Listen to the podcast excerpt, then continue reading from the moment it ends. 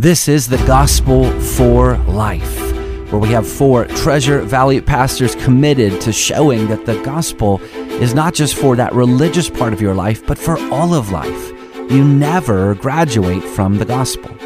Around the table today is Russell Herman, pastor at Cloverdale United Reformed Church, Jonathan Van Hugen from Dayspring United Reformed Church, Vinny Hankey from Valley Life Community Church, and Ryan Hemphill from Treasure Valley Reformed Presbyterian Church.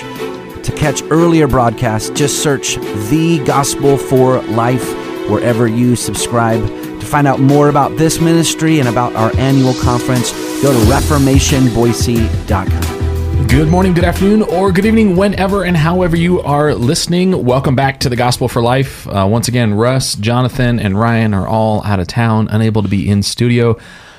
So, this provides us an opportunity for an all Valley Life episode, once again, of the Gospel for Life. Joining me in Studio A is Pastor Kevin Bailey, who serves as pastor of discipleship and Christian education at Valley Life Community Church, and then Brandon Lockridge, who is one of our elders and vice president of our board. Gentlemen, good morning and welcome. How are you doing today? Doing well. Just surprised that you continue to have me back. Thank you. if Brandon Brandon comes back, I'm I'm welcome back certainly. yeah, indeed.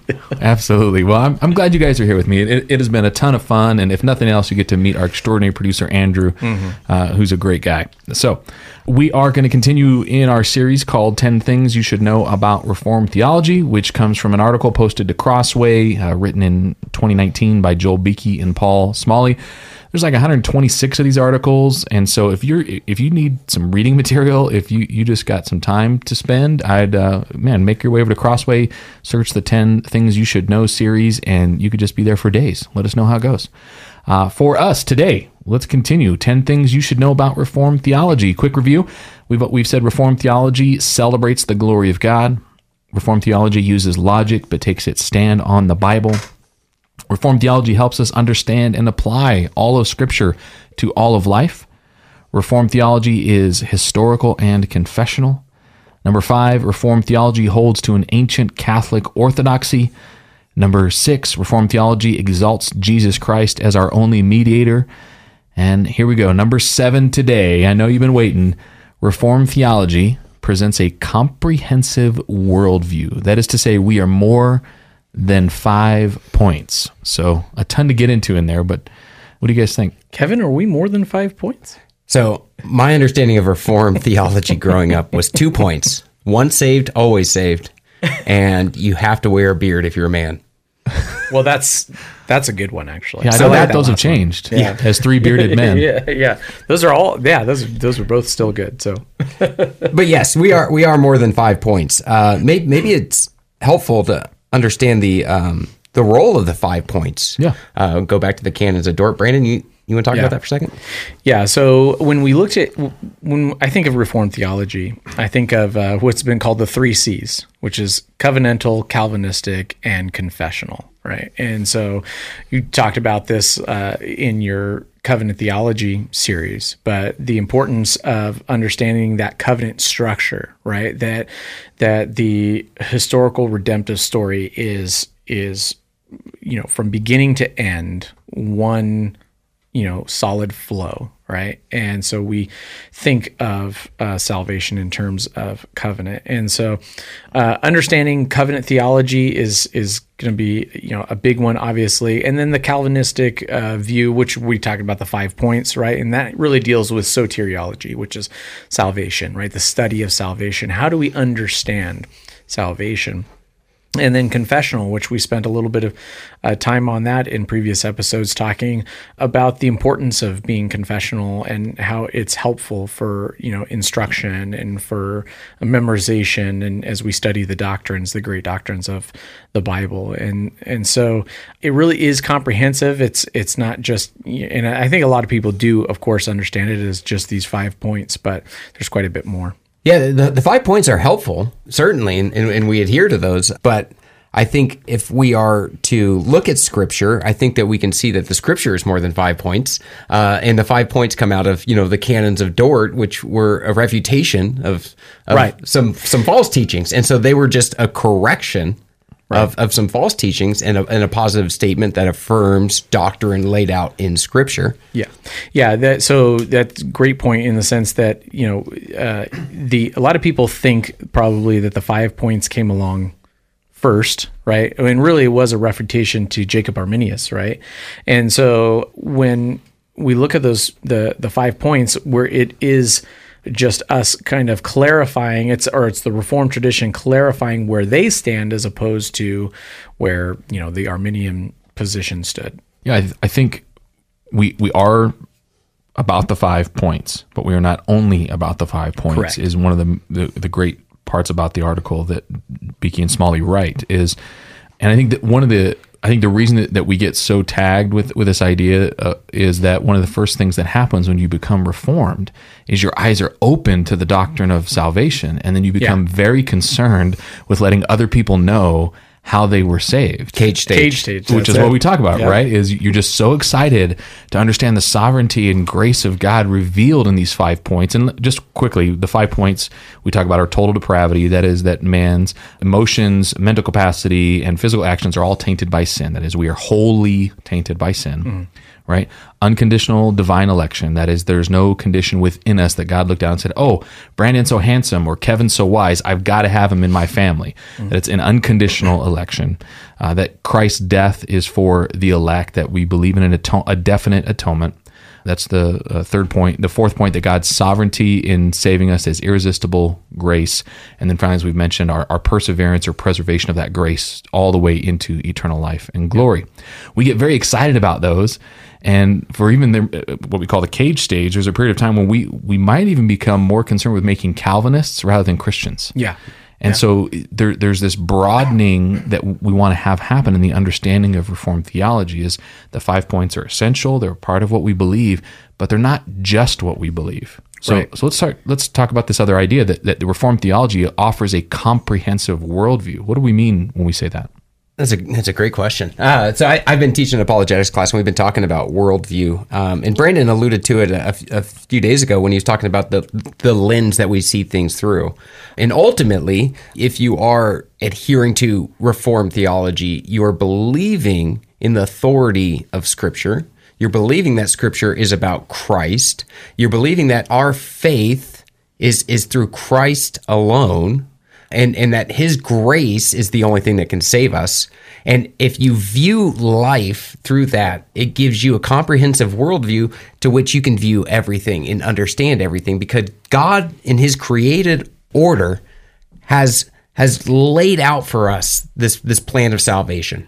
Mm-hmm. And he's he's he's given us all that we need. In fact, we don't need anything else except for him. And we know him through his word and we're put here to glorify God.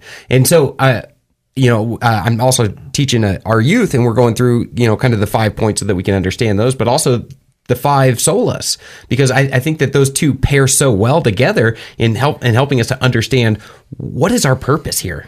Yeah. So um, I've been go- so at at the Valley Life. I've been going through uh, Belgic Confession class, and when you look through the Belgic Confession, it it follows like any other good systematic theology, especially when you pick up a Reformed systematic theology. We've talked uh, about the six loci of Reformed systematic theology, but that really is a comprehensive worldview because what is it going through? It's not just going through things of salvation or what we call soteriology, which is you know the hundred dollar word, but it's going through theology proper, right? We're doing a study of God. Who is God? What are His attributes? Right? We're going through anthropology, the study of man. We're talking about who man is in light of who God is, right? We're talking about soteriology, also the you know the study of salvation. We're talking about Christology, the study of Jesus Christ, right? We're talking about ecclesiology, the study of the church, church government, church policy or polity rather, and, and things like that. We're talking about eschatology, the study of last things, right? So it's this full encompassing worldview where we're not just talking about this thing called salvation, but we're talking about all of it from top to bottom, left to right, the whole thing. D- Douglas Groothuis is going to divide it up into three. You have creation, fall, and redemption, mm-hmm. and and it helps us to make sense of all three of those. Right. Yeah, but but we go through obviously, you know, as the article mentions, you know, the the works of creation. We we have positions and understanding and stances on the works of creation, providence, government, you know, the origin of mankind, our nature, right? It it's it's all encompassing, especially when you look through uh, a lot of these, you know, systematic theologies and confessions and whatnot. Yeah, R.C. Sproul writes a great book, uh, "What Is Reformed Theology," mm-hmm. and he, he covers the five points within it. But he also opens up the implications of Reformed theology uh, widely to broaden our understanding of it.